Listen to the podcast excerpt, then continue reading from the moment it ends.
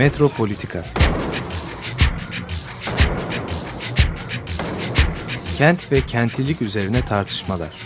Ben oraya gittiğim zaman balık balık balık balık tutabiliyordum mesela.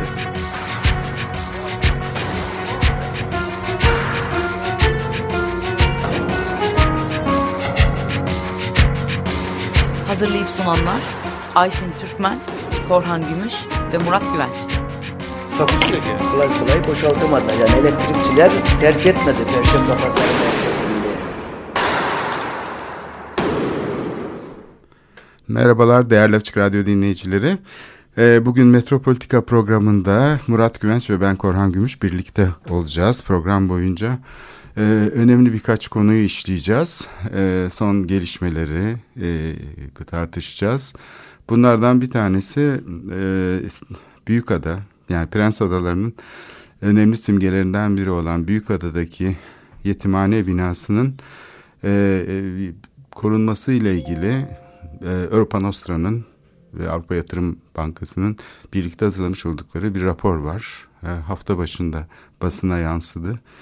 E, Hürriyet'te yer alan bir haberle.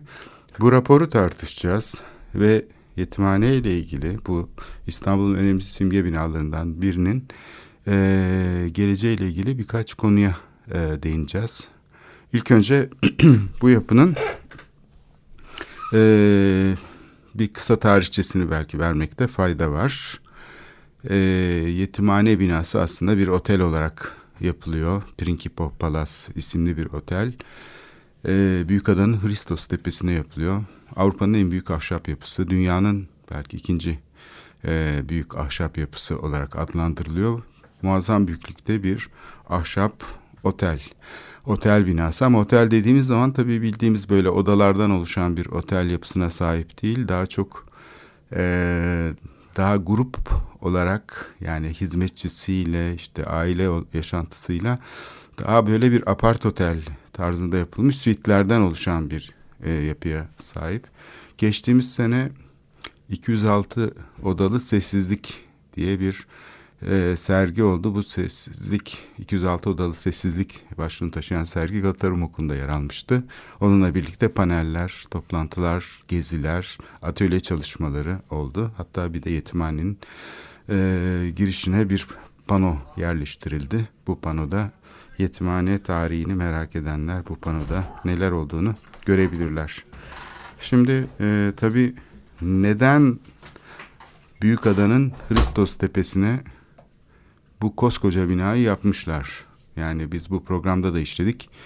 Neden bu büyüklükte bir yapı yapılmış deyince aslında bugün için e, belki de tam anlayamadığımız başka bir şeyin bir göstergesi ya da bugün aklımıza gelmeyen başka bir şeyin bir göstergesi olabilir diye düşünebiliriz. Çünkü o tarihlerde İstanbul Avrupa'nın e, cazip e, cazibe merkezlerinden biri. Yani Avrupa o sırada demir yollarıyla bütünleşik bir e, hal kazanıyor. Bunda tabii bir Avrupa Birliği düşü var ve İstanbul'da onun içindeki en cazip egzotik başkentlerden biri. Dolayısıyla bugünkü İstanbul'dan biraz farklı bir siyasal topografyadan söz edebiliriz. Bir Avrupa düşü var, bir hayali var ve bunun içinde e, İstanbul'da önemli bir cazibe noktası.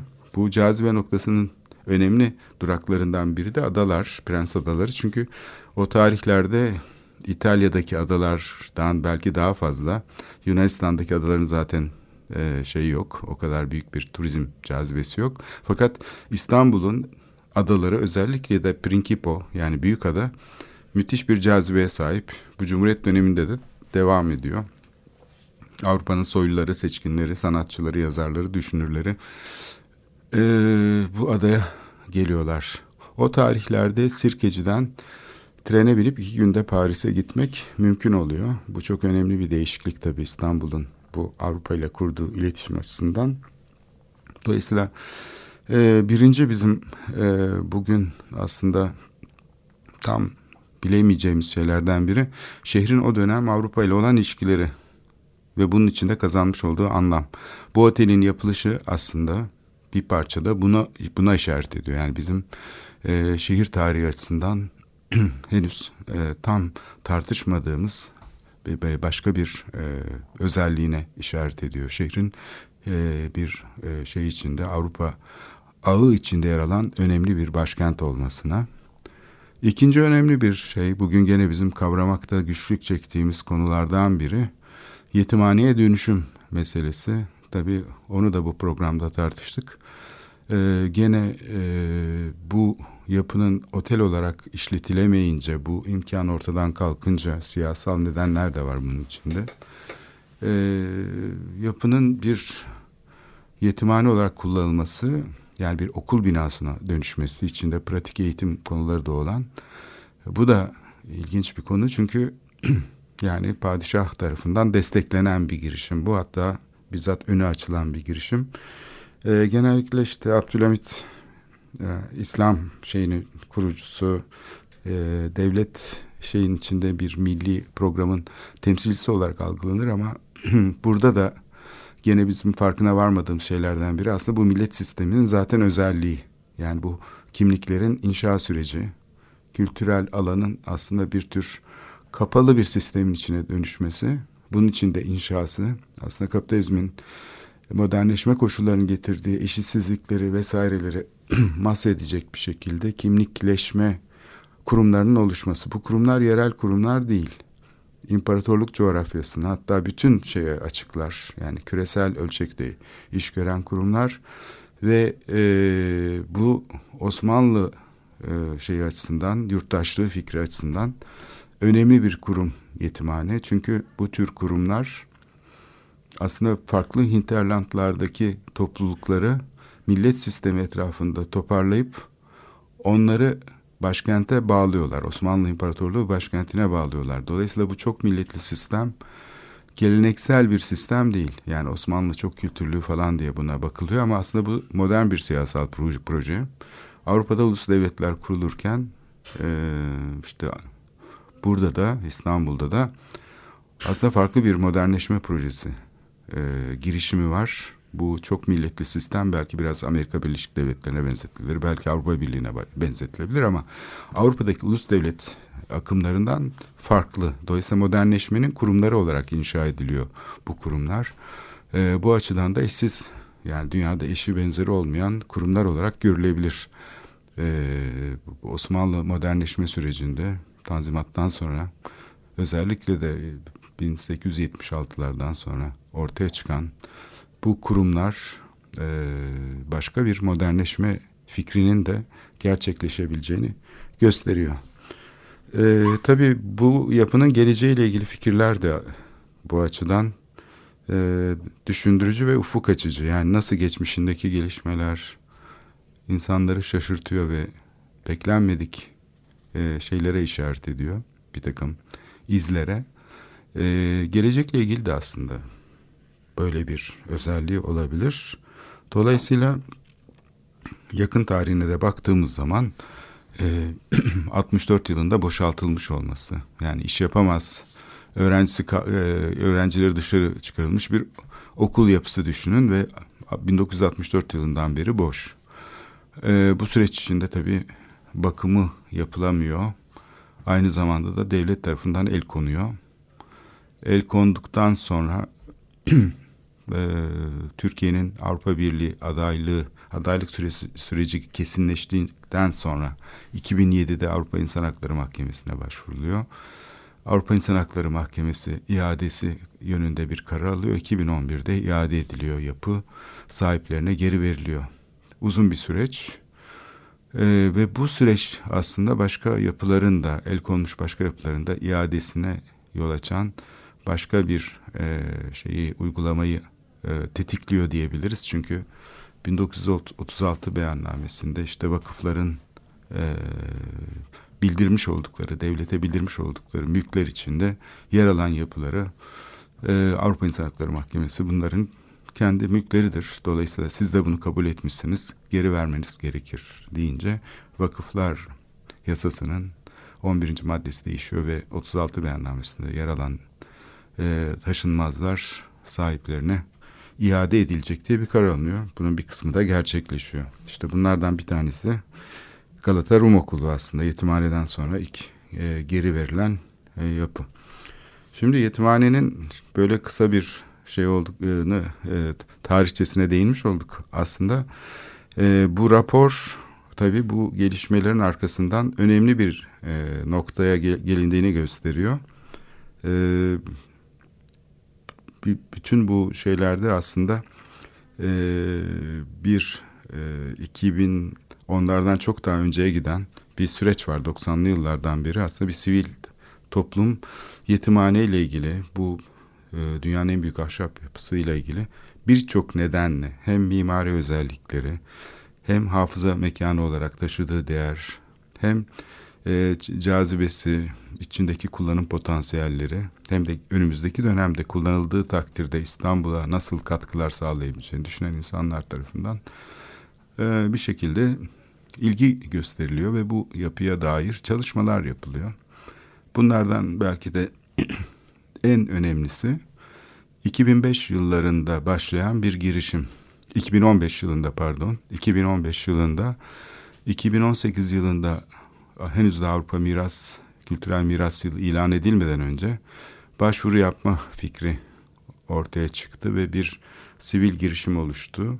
Ee, bunlar yetimhane ile ilgili e, e, belgeleri topladılar e, ve aynı zamanda da incelediler, yapıyı incelediler ve e, kurumların karar vermesi için de bir diyalog ortamı oluşturdular. Bu çok önemli çünkü başvuru eğer sahipleri tarafından yapılmazsa e, kolay değil yani bir başkası adına başvurmak. Dolayısıyla Patrikhane'nin de bu süreci taşıyabilir, bu başvuruda yer alabilir olmasını sağladılar. 2017 yılında e, Europa Nostra'ya başvuru yapıldı. Bu başvuruyla birlikte e, değerlendirme süreci başladı. 85 tane başvurunun içinden ilk başta ilk 12'ye girdi. Sonunda da en çok tehdit altındaki Dimiras listesi diye Avrupa Yatırım Bankası Enstitüsü ile birlikte Europa Nostra'nın Creative Europe e, kapsamında yürüttüğü proje içinde bu yapı seçildi. Bu seçim sonrası da tabii bir e, şey var, izleme süreci var. Yapının işte rehabilitasyonu için. E, bu rapor, e, bu hafta başı açıklanan raporda tam bu sürecin e, önemli bir aşamasına işaret ediyor. E, çünkü iki ayrı uzmanlar topluluğu, iki ayrı fasılayla bu geçtiğimiz süreçte yetimhane binasında incelemeler yaptılar. Bu incelemelerde ilk önce yani çok disiplinli bir çalışmanın aslında örneği olabilecek bir e, şey. E, e, bu çalışmanın yapılış yöntemi. Çünkü içinde mühendisler, mimarlar ve aslında sivil toplum kuruluşlarından sosyal konulara e, ilgi duyan insanlarla birlikte yönetilen e, toplantılarla birlikte gerçekleşti. E, Büyükada'da workshoplar yapıldı, geziler yapıldı bina içinde. E, uzmanların görüşü alındı. Zaten bu 206 odalı sessizlik sergisinin paralelinde yapılan bir dolu e, büyük toplantı olmuştu. Orada da tartışmalar oldu. Şimdi raporun e, değindiği çok e, değerli şeyler var. Aslında uluslararası e, koruma normlarına uygunluğu açısından da bu sürecin Europa Nostra başvurusu aslında bir e, şey teşkil ediyor, bir kriter teşkil ediyor. Bu açıdan da raporun içeriğiyle ilgili önemli e, başlıklara değinmek gerekiyor. Bunlardan herhalde en önemlisi e, koruma yöntemiyle ilişkili. E, şimdi burada belki bir parantez açmak gerekiyor. Genellikle e, kolay ve otomatik bir çözüm var. İşte restorasyon deyince sanki bir mimari eylemsellik değil, daha çok hazır bir takım kurallar var. Bunlar uygulanırsa, yapı aslında uygun inşa edilirse bu süreç gerçekleşir gibi. Bu dönem, e, bu yaklaşım yapıyı bir nesne olarak e, yeniden inşa ediyor. Yani yapıyı keşfedilecek bir özne olarak bize farklı dönemin farklı bilgilerini taşıyan bir belge, bir özne olarak onun bize dair e, bu süreçte yaratacağı etkileri e, söyleyeceği şeyleri değil, daha çok bu yapının nasıl e, bir uzmanın gözünden tanımlandığını içeren bir yaklaşım hakim oluyor genellikle. E, buna işte aslına uygun yapmak deniyor ve bu e, basma kalıp bir söz, bir klişe artık.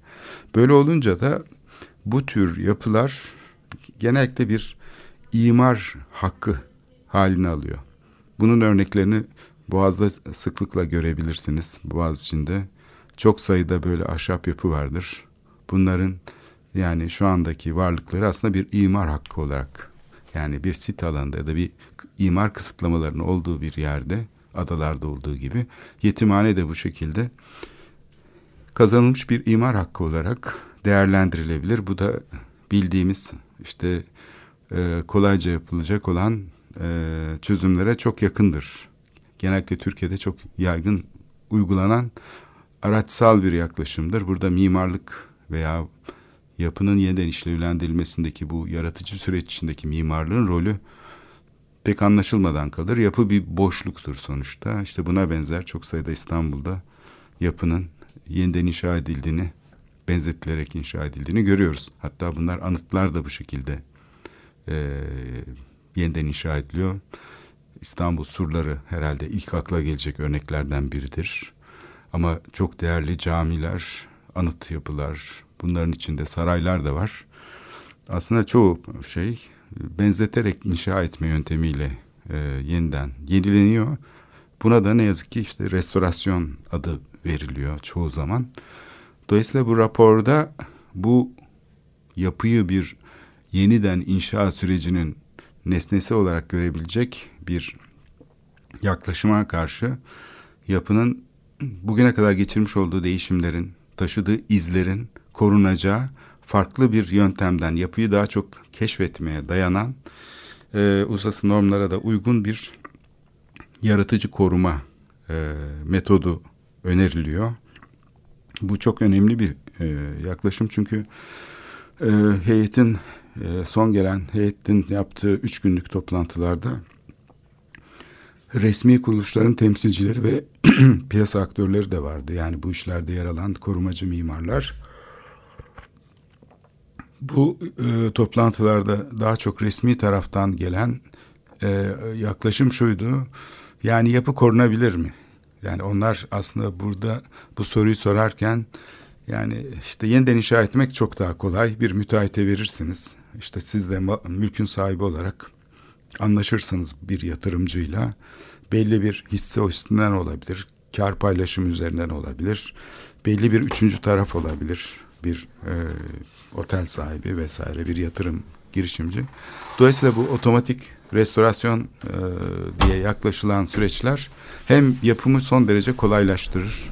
İnşa etmek çünkü çok e, basit e, ve e, yeniden başlayan bir süreç olduğu için mevcut olanı keşfetmeye, anlamaya dönük bir çaba içermez. Bina yeniden inşa edilir. Bunun içinde de taraflar o yeni inşadan elde edilen şeye göre, imkanlara göre e, şeyi paylaşırlar, geliri paylaşırlar. E, bu yöntemle İstanbul'da çok sayıda yapının dönüştüğünü görüyoruz. Europa Nostra Avrupa Yatırım Bankası Enstitüsü raporu ise bu yaklaşımı bir kere baştan reddediyor. Yani yapının benzetilerek inşa edilmesi değil, koruma fikrinin yapıyı keşfetmeye dönük bir süreç olduğunu, bunun bu belgenin izlerinin zaman içinde ge- geçirmiş olduğu değişimlerin yıpranmasının bir değerinin olduğunu söylüyor.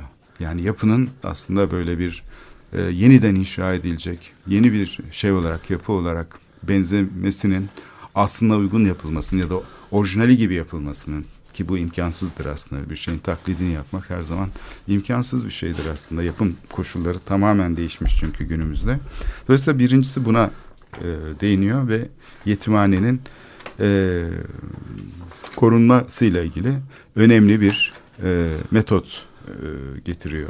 Bu çok çok değerli bir yaklaşım.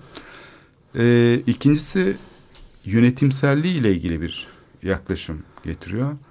E, Murat da e, bu arada nefes sesinde anlaşıldığı gibi dahil oldu programa. E, bu yapının e, şimdi bir sahibi var evet. Ancak bu tip kurumların dönüşümü aslında geçmişteki onları yok eden, onların aslında çökmesine yol açan sürecin izlerini taşır. Çoğu zaman bu yeniden yapım süreçlerinde bu şeyler e, değişmediği için, bu koşullar değişmediği için aslında şimdi bir okul olarak onu yeniden işlevlendirmek mümkün değil. Yani e, bu yani basit bir şey de değil. Yani e, bu yapılar e, bir tür mıknatıs gibi e, aslında o kimlik şeylerini inşa edilmiş olan o kimlik coğrafyasındaki insanları e, şeye bağlayan, başkente bağlayan bir kurumdu dedik. Yani bunun yetimhanenin inşa ediliş amacı buydu. Bu travmatik bir şey. Yani düşünün Anadolu'nun bir köyünden bir çocuğu da alıyorsunuz. Diyelim Selanik'ten de bir çocuğu yani Sivas'tan bir çocuğu ve Selanik'ten bir çocuğu alıyorsunuz ve bu okulda hani şey olarak inşa ediyorsunuz. Rum Ortodoks olarak inşa ediyorsunuz. Bu tabi o farklılıkları ortadan kaldıran yeni bir vatandaşlık şeyine atılan bir adım. Bu kurumlar sayesinde insanlar önemli bir şey kazanıyorlar. İşte dünyaya bakış kazanıyorlar, siyasi bir yaklaşım kazanıyorlar, edebiyat, sanat gibi konularla ilgileri oluyor ama bir taraftan da bu geleneksel şeylerinden koparılmış oluyorlar. Dolayısıyla herkesin benliğinde okulların yaratmış olduğu bir travmatik şey var, iz var. Yani hem mesleki kimliklerde böyle hem de e, bu etnodinsel kimlikler açısından da böyle bakılabilir.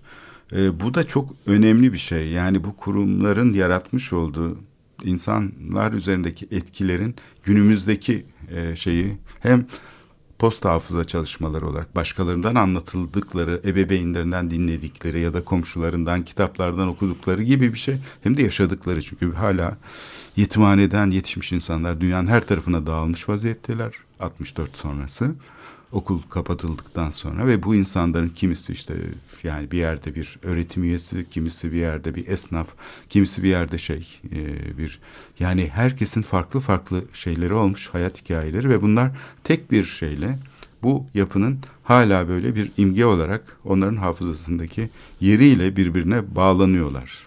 Bu açıdan da farklı yani belki başlangıçtaki kimlik üretiminden daha da farklı bir yere gelmiş durumda. Çünkü bir taraftan da bir yıkıntı, bir enkaza. Bu kimlik inşası aslında böyle arkasında bir tür enkaz şeklindeki kurumlar bırakıyor. Okulların ulus devlet dönemindeki durumu da buna benzetilebilir. Dolayısıyla bu dönüşümü sağlayabilmek çok çok değerli. Bunu yönetebilecek yaklaşım da son derece farklı. Yani bu tip yapılar disiplin aşırı çalışmalara örnek teşkil edebilecek platformlar, zeminler. Bunları sağlayabilecek bir yönetim zekasının olması lazım. Ee, bununla ilgili olarak da zaten e, Patrikhani'nin burada yeniden işlevlendirme konusunda önerdiği e, kavramların altı çiziliyor. Bunlardan bir, bir tanesi çevre enstitüsü. Yani çevre konusunun günümüzde kazanmış olduğu yaklaşım aslında bildiğimiz sınırları aşıyor. Yani planetin ortak sorunları. Hani Patrikhane de bir bakıma aslında ulus devlet öncesi kurumlardan farklı bir modernleşme şeyinin bir izi. Bu açıdan aslında bir kurumsal hafızanın gözden geçirilmesi de söz konusu olabilir. Yani planetin ya da insanlığın ortak geleceğinin e, e, şey yapıldığı bir bölgesel merkez. Sadece İstanbul'la sınırlı değil, Türkiye ile sınırlı değil. Bir bölgesel çevre enstitüsünün burada kurulmasını e, Patrik Hazretleri e, öneriyor. Bu toplantıda dile getirdi. Aynı zamanda da bir diyalog merkezi. Kültürler, dinler arasında bir diyalog. Bu birbiriyle çok alakalı bu iki konu. Çünkü aynı zamanda da bunu bildiğimiz bu kimlik coğrafyalarının içine sıkışarak planetin geleceğini sorgulamamız mümkün değil. Mutlaka bir etkileşimli ilişkisellik şeyi kurumları olması gerekiyor. Dolayısıyla bu yönetimsellik meselesinin de raporda dile getirilmesi e, önemli ve aynı şekilde de referans verilen bir eylem planı var. Bu eylem planında yapının içinden başlayarak çünkü bazı yerde taşı sistem içeride de hasar görmüş vaziyette e, bir strüktürle e, çatının kapatılması. Buna acil durum eylem planı denebilir. Bu da bir projeyle yapılması gereken bir şey. İçine bir modüler bir çelik sistem kurarak çatının taşınmasını yani çatının üzerinde zaten 200 tonluk bir kiremit yükü var. Bu yer yer çökmeler olduğunda tıpkı bir şey gibi hani dağdan taşan, düşen şeyler olur ya böyle akın kayar. Heyelan. Heyelanlar onun gibi döşemeleri delerek aşağı doğru inebiliyor. Dolayısıyla yani can güvenliği açısından da çok e, önemli bir e, sorun. Dolayısıyla sadece çatıyı örtmek yani sudan, yağmurdan yapıyı korumak değil, aynı zamanda da içinde bir strüktürel şey e, mevcut sistemi şey yapmayan, bozmayan, ona dokunmayan, ondan ayrıca yapılmış olan ama onu da kullanan, onu da kenara atmayan bir taşıyıcı sistemin, modern bir taşıyıcı sistemin ve yangın ihbar sistemleriyle vesairesiyle son derece yüksek teknolojili bir sistemin kurulması. Bununla ilgili tahmini bütçe yer alıyor. Bu 2 milyon euro civarında bir bütçe olduğu belirtiliyor.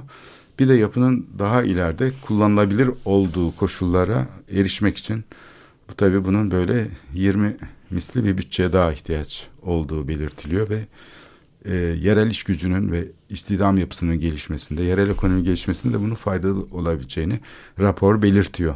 Şimdi böylece çok kısaca ben özetledim. Bu raporu e, incelemek isteyenler e, Hürriyet Gazetesi'nin arşivinden de orada özeti yer alıyor. Orada görebilirler. Pazartesi günü yayınlandı zannedersem.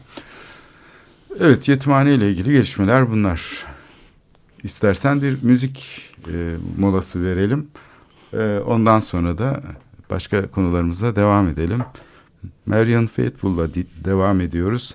The Stations.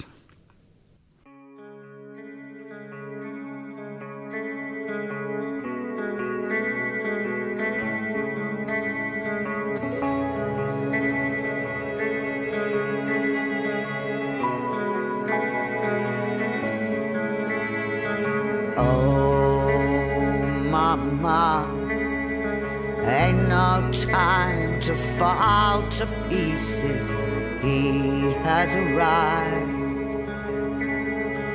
That by the grace of God go I. I don't know what they mean. I don't know what they mean, and I say.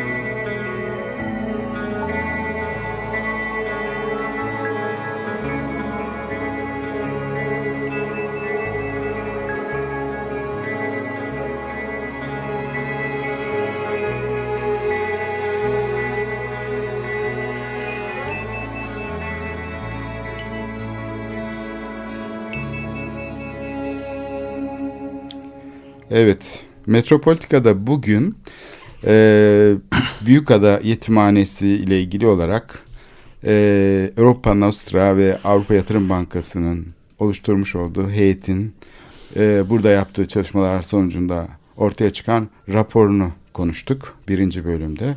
Bu rapor üç günlük toplantılarla tartışıldı aslında. Bir gezi yapıldı. Sonra uzmanlarla toplantılar yapıldı. STK'larla ve uzmanlarla. En sonunda Patrikhane'de e, bir geniş toplantı oldu ve çok sayıda kurumun temsilcisi de katıldı. Yani bu projenin ele alınış yönteminde bu çok aktörlü bir sürecin olması da anlamlı.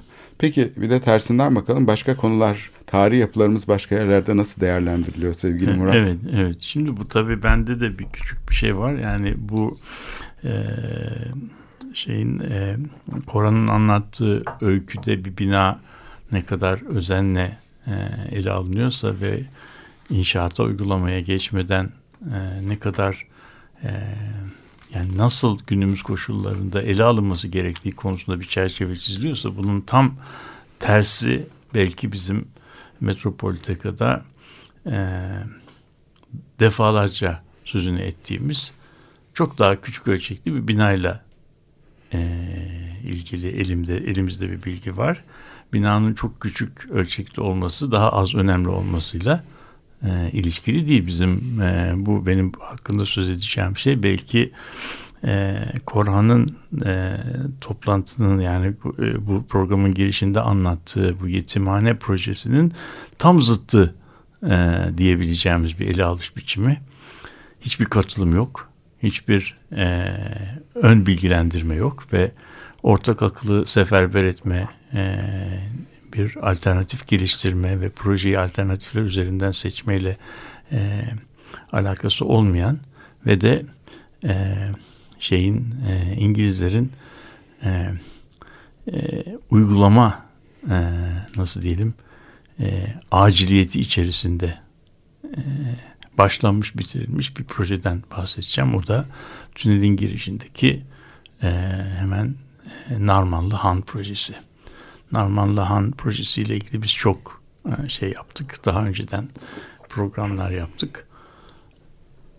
Binanın önemi üzerinde çok fazla e, durmayacağım. Çünkü yani biraz İstanbul'u biraz bilen, biraz bir binayı içinde bulunduğu e, vaziyet planı, situasyon, binanın konumlanmasıyla ilişkilendiren herkes o binanın ne kadar önemli bir yapı olduğunu hemen anlayacaktır. İstiklal Caddesi'nin en eski yapılarından biri değil mi? 1830-40'lara gidiyor yani. Evet.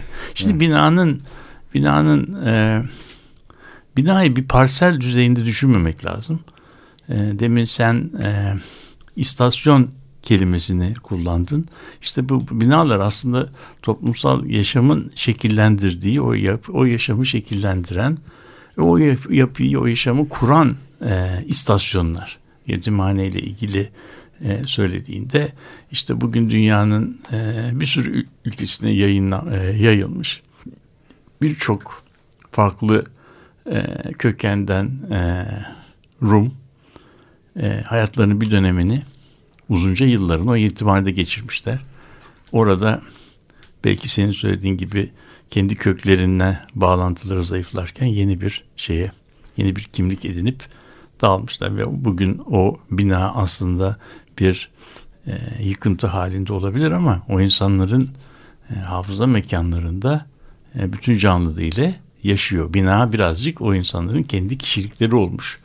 Onların yazılarına geçmiş. Şimdi bunda, buna, bu, buna e, nazireyle Narmanlı Han'dan da bahsedebiliriz. Narmanlı Han aslında e, böyle insanların e, hayatının çok derinlerine giden toplumsallaşma süreci yetimhaneyle şey yapılamayacak derecede sınırlı bir bina. Ama bizim edebiyatımızla, sanatla ve işte e, kültürümüzle eski İstanbul'da çok ilişkili bir bina. Tabii Rus e, konsoloshanesi olarak yapılmış olması da tabii çok e, önemli bir şey. E, cephe özellikleri Vista it, itibariyle İstanbul'da bırakınız İstanbul'u dünyanın birçok ülkesinde e, örneği zor bulunabilecek bir bina. Özellikle Slav kültürünün e, olmadığı yerlerde işte o rölyef şeklindeki kolonlarını insan hemen e, şey yapıyor. E, cepheyi nasıl diyelim e, şekillendiren içerisindeki avlu bir çeşit e, yani kamusal alana sırtını dönmüş bir kamusal alanı iç avluya taşıyan ve orada başka türlü e, faaliyetlere izin veren bir bina. Bu bakımdan pek çok e, şeyi var, e, önemi var. Eskiden nasıldı? Eski kullanımı şahane miydi? O konuda da böyle hemen eskiyi şey yapacak, e, hani gü- güzelleme yapacak bir halimiz yok. Alternatif kullanımları da olabilirdi. Bina bu tür bir restorasyon geçirmeden önce de e, belki kendi önemiyle e, eşdeğer bir biçimde e, yerini almıyordu. Ama İstiklal'deki pek çok yapı e, içinde aynı şeyi söylemek mümkün. Ama o haliyle bile bir düzeltilebilirlik, yeniden ele alınabilirlik potansiyeli taşıyordu. Şimdi bizim bu restorasyondan sonra binanın aynı potansiyeli taşıyıp taşımadığı e, tartışılabilir ve benim kanımca artık bina bir kendi e, kimliğinin gölgesine dönüşmüş vaziyette. Yani orada bir bina aslında hem var hem, hem yok. Çünkü yeni kullanımı bu binanın bir illüzyon müzesi e, haline e, Onun geldiğini için, onun için uğraşılmadı mı yıllarca? Evet. Ada, e, şeyimiz İstanbul'umuz bir illüzyon müzesi kazansın diye. Evet yani bunun bunun bu illüzyon e, illüzyon kelimesinin inanın e, yani yaşı benim gibi olanlar açısından o kadar az e, kullanılan gündelik hayatta geçen bir kelimedir ki benim e, yani bu kelimeyle ilişkilendirebildiğim tek bir isim var. O da e, illüzyonist diye bir şey Evet, vardı. ma- Zati ma- Sungur diye birisi Zaten vardı. Sungur meşhur. Meşhur. Yani illüzyon. Yani mış gibi yapan, olmayan şeyleri varmış gibi e, gösteren, bizi şaşırtan böyle bir bir şeyden bahsediyor. Numara yapan. Böyle bir şey. Yani göz bağcılık gibi bir şey, illüzyonculuk Evet, aslında. burada da zaten tabakta kelle falan Evet görüyoruz. yani bu, burada bu bize. Şimdi bütün bu şeyde binanın e, şeyini düşünelim. E, restorasyonunun yol açtığı tartışmaları düşünelim. Önce binanın e, etrafının perdelerle e, çevrilerek yıllarca yayaların en azından görmesinin bile Engellendi. engellenmesi. Sonra binanın güzel güzel e, boyanıp tamir edilip içerisinde bir şeylerin yapılması. Fakat bütün bu süreçte senin yetimhane ile ilgili projende önemli e, durduğun ve binanın ne olacağının çivi çakılmadan önce e, tasarlanmaya başlamasının e, yaşamsal önemini değerlendiren yaklaşımın tamamen e, tersine binanın ne olacağının inşaat bittikten sonra. Bir boşluk olarak orta- acaba kim kiralayacak? Acaba yani alsam alsam ne alsam yapsak yapsak ne yapsak? Elimizde şimdi bir tane restore edilmiş bir, bir han var. Bunu, bunu ne yapalım? Ve de büyük tartışmalı yani uzun bir süre sonunda işte karar vericilerin e, bu bina için hani e, burada tırnak içinde e, tekrar söylemekte yarar görüyorum. Hani koruma kullanım dengesi dedikleri kavramı da şey yaparak yani bina hem korunacak hem de kendi kendine şey yapacak ayakta tutacak yani gelir sağlayacak. Bulunan e, şey işle bu bina için bir illüzyon Bir müzesi. de parfümeri var. Orada onu da onu ihmal etmemek lazım. Ruj ve Evet. rimel satılan bir bölümü Rimel. de var. Ve işte girişinin de paralı olduğunu da e, Evet, biliyorum. 50 Bu- kağıt. 50, 50 kağıt gibi bir şey var. Evet. Ve bu Bir e, kere giriyorsun tabii hayatında. İkinci, ikinci Ondan defa sonra çıkıyorsun.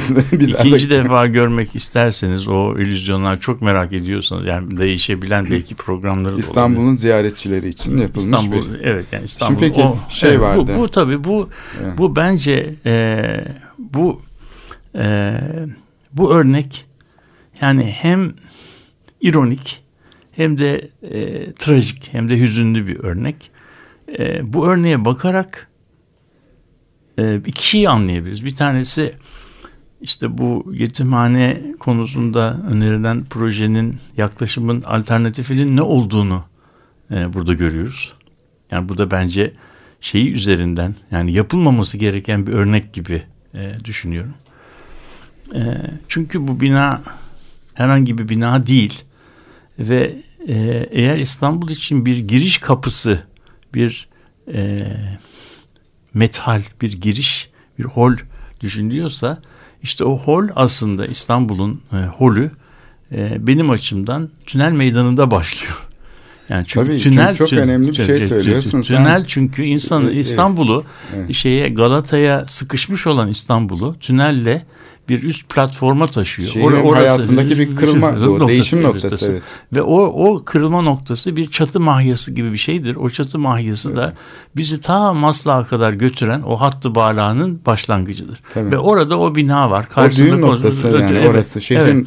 morfolojisinde de gelişmesinde. Çok çok önemli bir yer. Evet. Ve orada bizim e, yani İstanbul'un e, o hattın üzerinde hatırlarsan biz bu e, şeyi yaparken e, İstanbul 1910-2010 sergisini yaparken orada benim yönettiğim bölümün ürettiği 70 metre uzunluğunda bir fotoğraf vardı. Hı hı. O uzun fotoğraf aslında tam da o noktadan başlayıp bizi Maslak'a kadar götürüyordu. O o fotoğrafın Cemal Emre'nin çektiği bir fotoğraftı ve o fotoğrafı böyle insanlar yürürken aslında Arnavut İstanbul'dan nasıl e, nasıl Bauhaus İstanbul'un katman, ve evet. İstanbul bu şeyde ve evet. en sonunda da 80 80 sonrasında evet. işte e, bu büyük binaların e, plazaların şekillendirdiği global İstanbul'a geçiş milenyum taşı gibi, gibi bir şey. Evet. Narmallığını ve bunun şehir tarihindeki, modernleşme tarihinde evet. bir yapı taşıydı. Evet, Diyorsun bu, ki buradan başladılar bir kere, yok ettiler. Yani. Hayır, bu bunun bunun başlangıcında bunun başlangıcında hiçbir sıkıntı yoktu. Evet. Ve e, kim o binanın o, o binanın da evet. o binanın da kimseye bir rahatsızlık verdiği de yoktu. Bir sıkıntı da yoktu. Amerikalıların bir lafı var hani eğer bir şey bir şey eğer bir şey sizi rahatsız etmiyorsa bir problem yoksa onu düzeltmeye kalkmayınız diye bir Amerika bir söz var. Yani hmm. eğer bir yerde bir problem yoksa olmayan problemi çözmek gibi bir şey. Ama yaklaşım. bak şöyle bir şey var. Şimdi buradan süreç olarak bakarsan 2000'li yıllarda yıkıp apartman yapmaya çalıştı değil mi? Bunu da üstelik evet. alan yönetimin başındaki kişi yapıyordu. Emek evet. sinemasıyla Narmallı'yı yıkıyordu. O zaman büyük bir tepki gösterildi ve hepimiz uğraştık ve davayı da kazandık şimdi, ve yıkamadı. Şimdi, şimdi demek şimdi, ki ilk evet. akla gelen Beyoğlu'ndaki bütün şeylere bir pasaj yapma, işte ya apartman yapma, pasajla elektrikçiler çarşısı yapma şeyi vardı. Şimdi bu problematik hala değişmedi. Çünkü ondan sonra üniversite burası ile ilgili bir çalışma yaptı. Yani Güzel Beyoğlu diye bir proje. Neydi o projenin şeyi? Hiçbir şekilde bu yönetim planı gibi bu etkileşimli ilişkiyi ele alacak bir süreç değil. Sadece ve sadece güzelleştirme, ambelisman çalışmasıydı. O yüzden bu hale geldi. Yani üniversite bunu yaparsa o güzel Beyoğlu projesi denen felaket e, çalışma işte sonuçta da böyle oluyor. Evet. Yani sonunda bir illüzyonla karşı karşıyayız. Burada evet. e, isterseniz şeyde e, keselim çünkü şeyimize de 5 e, dakika bir zamanımız var. E, bunu önceden de e, dinleyicileri e, uyarmak e, yararlı olabilir. Çünkü saat 11.50'de bir 10 dakika kadar bir yayın kesintisi olacak. Bundan merak edilmesin. Bu e, teknik bir e, anten bakımı ile ilgili bir şey olacak. Onun için biz de e, programımızı e, 10 dakika e, erken e, bitireceğiz. Bu, bu durumda da ben hem programa 15 dakika geç gelip 10 dakikada erken bitirmiş olarak programda Ama biraz her zamankinden daha az e, şey yapmış olacak, emek sarf etmiş olacağız. Na, normalde üzerine sizi 5 dakika ya da 10 dakika düşünmek düşünmeye davet ediyoruz. Programın evet. hani kitapların sonunda böyle beyaz kağıt olur ya. Evet, öyle kendi görüşlerinizi buraya yazın diye. Evet, Biz bu... de programda kısa bir boşluk yapacağız diyelim. Evet. O, o boş, boşlukta o, bu narmanlı meselesini sahiden John Cage'in John Cage'in Sessizlik Senfonisi gibi. Yani evet. onu bir narmanlının nasıl diyelim e, belleklerimizdeki bir e, abide olarak bir anı yeri olarak e, anı mekanı olarak e, bıraktığı izleri bir, bir hatırlayalım. Yani o binadan e, geriye o binanın gelecek kuşaklar tarafından aa burası da bizim illüzyon müzemizdir. E, kesik kafalar, tersine duran adamlar gibi böyle bizi şaşırtan e, illüzyonların sergilendiği bir yer haline gelmesi inan yani bu İstanbul aklımın herhalde e, alabileceği en son e, kullanımdı. Yani o binada herhangi bir şeyin olabileceğini biliyorum. Her şey olabilir çünkü. Ama Bir şimdi şey- ama şöyle- şey illüzyon var. müzesi benim hakikaten düş, yani kesinlikle gelmezdi. Peki Beni de şaşırttılar. Bu yani. kadar büyük rantın dönüştüğü bir alan İstanbul'un. Özellikle kıyı alanları vesaire de değişiyor.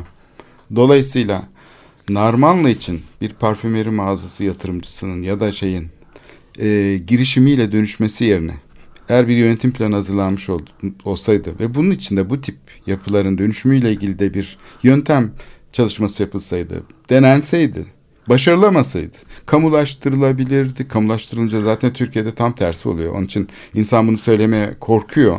Ama pekala bu dönüşüm farklı aktörlerin devreye girmesiyle ki bunun için çok çaba gösterildi. Yani tepebaşı, otopark olarak kullanılan yerin kurtarılması, Taksim gezisi falan. Bunun için muazzam bir e, inisiyatif gelişti bir zamanlar ve alternatifleri ortaya koydular. Narmanlı için de bunu yapılırken bütün bu kapasitelerin gidip piyasa ve resmi aktörlerin altında gelişmesi insanı gerçekten acıtıcı oluyor. Yani bu sonuçlar aslında bizim ders çıkarmamız için çok önemli Evet. travmatik şeyler yani konular. Evet, Hüzünlü İstanbul'a yeni bir hüzün mekanı daha eklenmiş oldu. Burada isterseniz e, Evet yani bu e, Narmanlı'nın ana meselesi restorasyon meselesi değil. değil. Yani restorasyon kötü yapıldı. Ya e tabii bunu çocuk bile söyler. Yani mimarlık birinci sınıf öğrencisi bile o kadar berbat bir restorasyon yapmaz restorasyon. Ama asıl buna yol açan şey yönetimsellikle ilgili kararlar. Yani Narmanlı gibi bir eşi benzeri olmayan şehir tarihindeki bir yapının tam da bir şey noktasında, düğüm noktasında bulunan bir yapının dönüşümünde kamunun mutlaka bir rol oynaması gerekirdi. Yani buranın Kamusallığın Ha, kamusallığın tabii kamunun deyince kamu bizim aklımıza hemen belediye geliyor. Onun oynadığı rol belliydi zaten. Aracılar bulup orayı da e, şeyi e, spekülasyonu arttırmaktı yani kamunun yaptığı. Oysa ki tam tersini yapabilirdi. Çünkü Beyoğlu orayı işte bir parfümeri mağazası ya da böyle tuhaf şeyler emek sinemasının da şeyi Serk Dorian binası da aynı şekilde dönüştü. Bu şekilde dönüşmesi Beyoğlu'na ne kazandırıyor? Bir de başka bir şey ne olabilir? Bizim hayal edemediğimiz başka bir dönüşüm. İşte bunu neler neler olabilirdi. aslında burada var olan bir şey yok etmekten ziyade yani var olan Narmanlı hanını yok etmekten ziyade Bir var olmayan bir potansiyel. şeyi yok etmek, onu öldürmek var. Doğmamış bir çocuğu öldürmek kadar da Potansiyeli farklı bir cinayet var burada. Yani sadece var olanı öldürmekle kalmıyor. Aslında Potansiyeli. doğmamış olan yeni fikirleri ve şehrin kazanabileceği değerleri öldürmek gibi bir şey. Evet programın sonuna geldik. Galiba burada bağlamak 10 anlamlı dakika oluyor. düşünelim Evet Narmanlı bundan üzerine. sonra 5-10 dakikalık bir ara, Ara verelim. veriyoruz. Peki. Herkese iyi haftalar İyi diliyoruz. hafta. Hoşçakalın. Görüşmek üzere.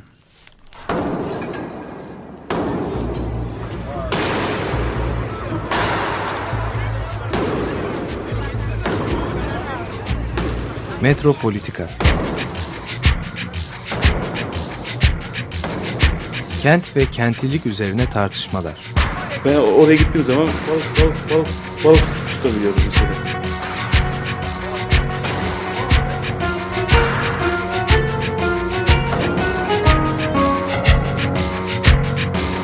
Hazırlayıp sunanlar Aysin Türkmen, Korhan Gümüş ve Murat Güvenç. Yani. Kolay kolay boşaltamadılar. Yani elektrikçiler terk etmedi Perşembe Pazarı Açık Radyo program destekçisi olun. Bir veya daha fazla programa destek olmak için 212 alan koduyla 343 41 41